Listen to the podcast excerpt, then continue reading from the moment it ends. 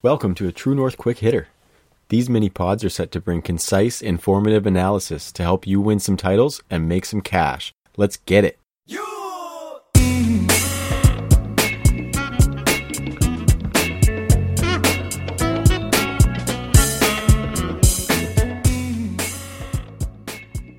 Ahoy, ahoy! Welcome everyone. This is our best ball series. I'm Tyrell McLaughlin. You can follow me on Twitter at TNFF Tyrell. You can follow the site and check out all mine and Travis's work at TrueNorthFFB.com and at TrueNorthFFB on Twitter. We are from north of the border in majestic Victoria, British Columbia, and I'm fitting to talk some best ball with y'all. One of the fastest growing formats is best ball in the midst of DFS, Superflex, points for first down, and a bunch of other leagues that are downright confusing to newcomers, best ball is by far the easiest way to play fantasy football. So, what is best ball? Uh, it's kind of the antithesis of dynasty. There's no trades, no waivers, no nerfing. Just draft and go. Draft day, besides being the best sports movie of all time, the number one pick. joking. It's our favorite part of the fantasy season. It's everyone's, mine, yours, uh, except maybe our wives, girlfriends, bosses, children. Anyone who expects me to be a productive member of society, draft season probably isn't their favorite time of the year. Best Ball encapsulates this perfectly. It lets you do as many drafts as you can handle. In Best Ball, you draft 18 to 20 players usually. Your starting roster will consist of one quarterback, two running backs, three wide receivers, one tight end, and a flex spot. And if you're playing on MFLs, you'll also have to draft DSTs, which are team defenses. You'll notice that there's no kickers mentioned there, there's no kickers in best ball. Once you're done drafting, just admire your roster. Like I said, there's no in season management of any kind. Instead, each week your ideal lineup is auto populated by the computer.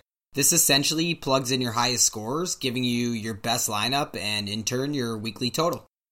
This happens each week from weeks 1 to 16, and the most points at the end of the season wins the league straight up. It's actually not straight up.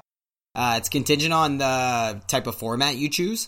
There's a ton of options. The most popular are winner take all, which is what I was referring to, and top three payout format and formats that pay out half the league. So when you do decide to hop into best balls, First, congratulate yourself. It's so much smarter to hop into best balls as opposed to something like DFS, especially if you're newer to fantasy. Best balls are much easier to profit from and quickly. So, the most popular platforms or sites are draft.com and MFL 10s on Fanball.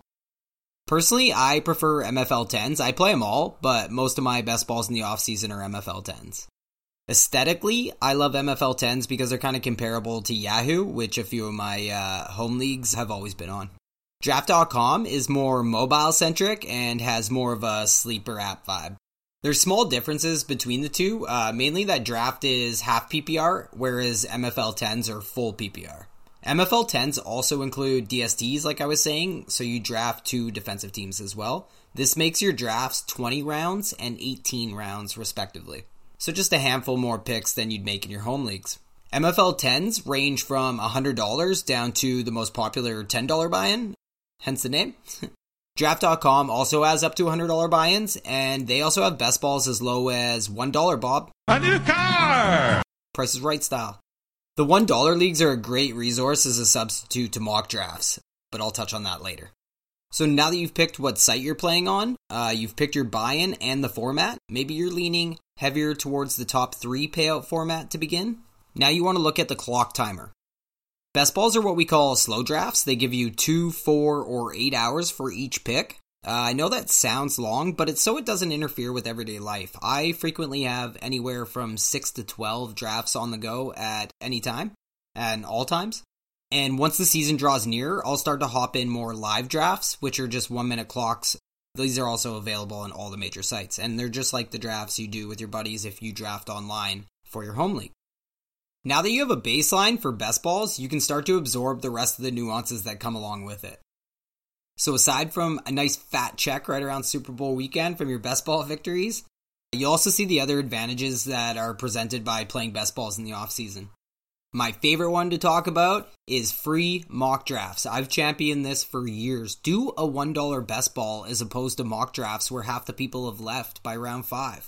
If you want a comprehensive quote unquote mock of what your draft might look like, do an inexpensive best ball for far superior accuracy.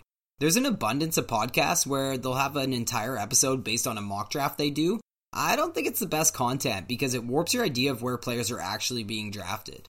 It's even more annoying when they're bragging about mock drafting a player in, say, round 9, but in over 100 real drafts I've done to that point, he hasn't been available a single time in round 9.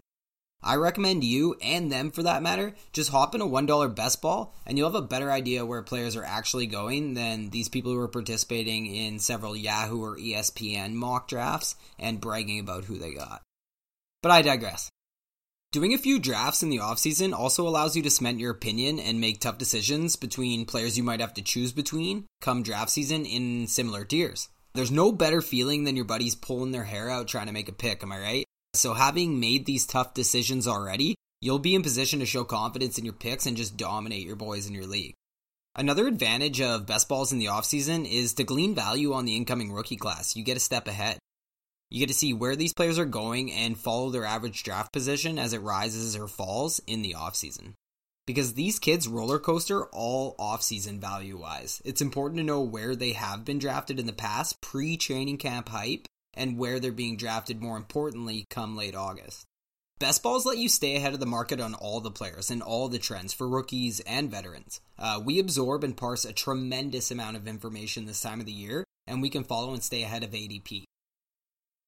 We can take in the public opinion while deciding if the swing in value is justified.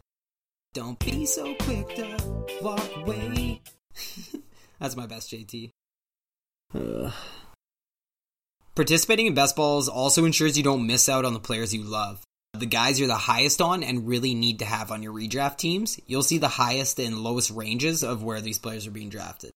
As we dive into the nitty gritty, you end up realizing that not unlike, say, poker, best ball can be played by anybody who knows what fantasy football is, but by applying a bit of game theory and math and research, it can be as profitable as it is fun to do these drafts. Because in the future, we're going to go over a ton of topics. We're going to talk philosophy. I want to know how many best balls people are planning to do. That gets us into talking about uh, earmuffs, Matt Kelly, player shares, exposure rates, talking about your portfolio, etc.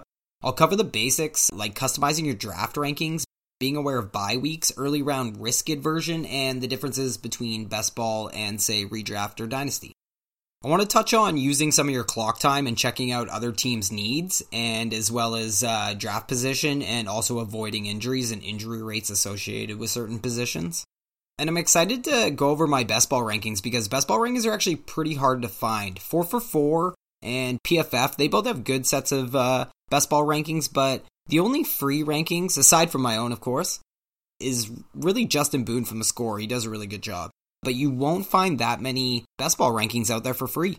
I'll also go over some of my top resources I use for stats and advanced metrics and research. And there's a lot of excellent best ball tools throughout the industry, and I'll do maybe a quick consumer review for a couple of the best ones. I'll illuminate people on taking advantage of pockets of the offseason as well, using recent ADP and value based drafting, because the sharpest people are drafting at the highest volumes, meaning the best players in fantasy drive ADP on these sites for best balls. So it's the most accurate information of where people are going. And that actually gets us into talking about Yahoo and them rolling out their best balls this year and the advantages that comes with new services that obviously has no ADP for people to fall back on. Most importantly, we're going to hammer on roster construction, how many players to draft at each position, and win rates associated with how many players to draft at each position. This covers balancing your team, mixing upside with consistency, stacking players from the same team, which is extremely important in best ball.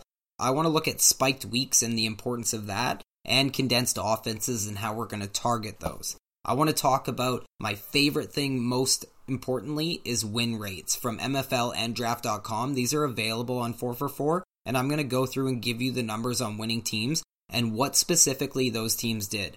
We're going to look at how many at each position were they drafting, what draft position did they have, we're going to look at did they take running backs early? Where did they take their tight ends? Where did they take their quarterbacks and other onesie positions?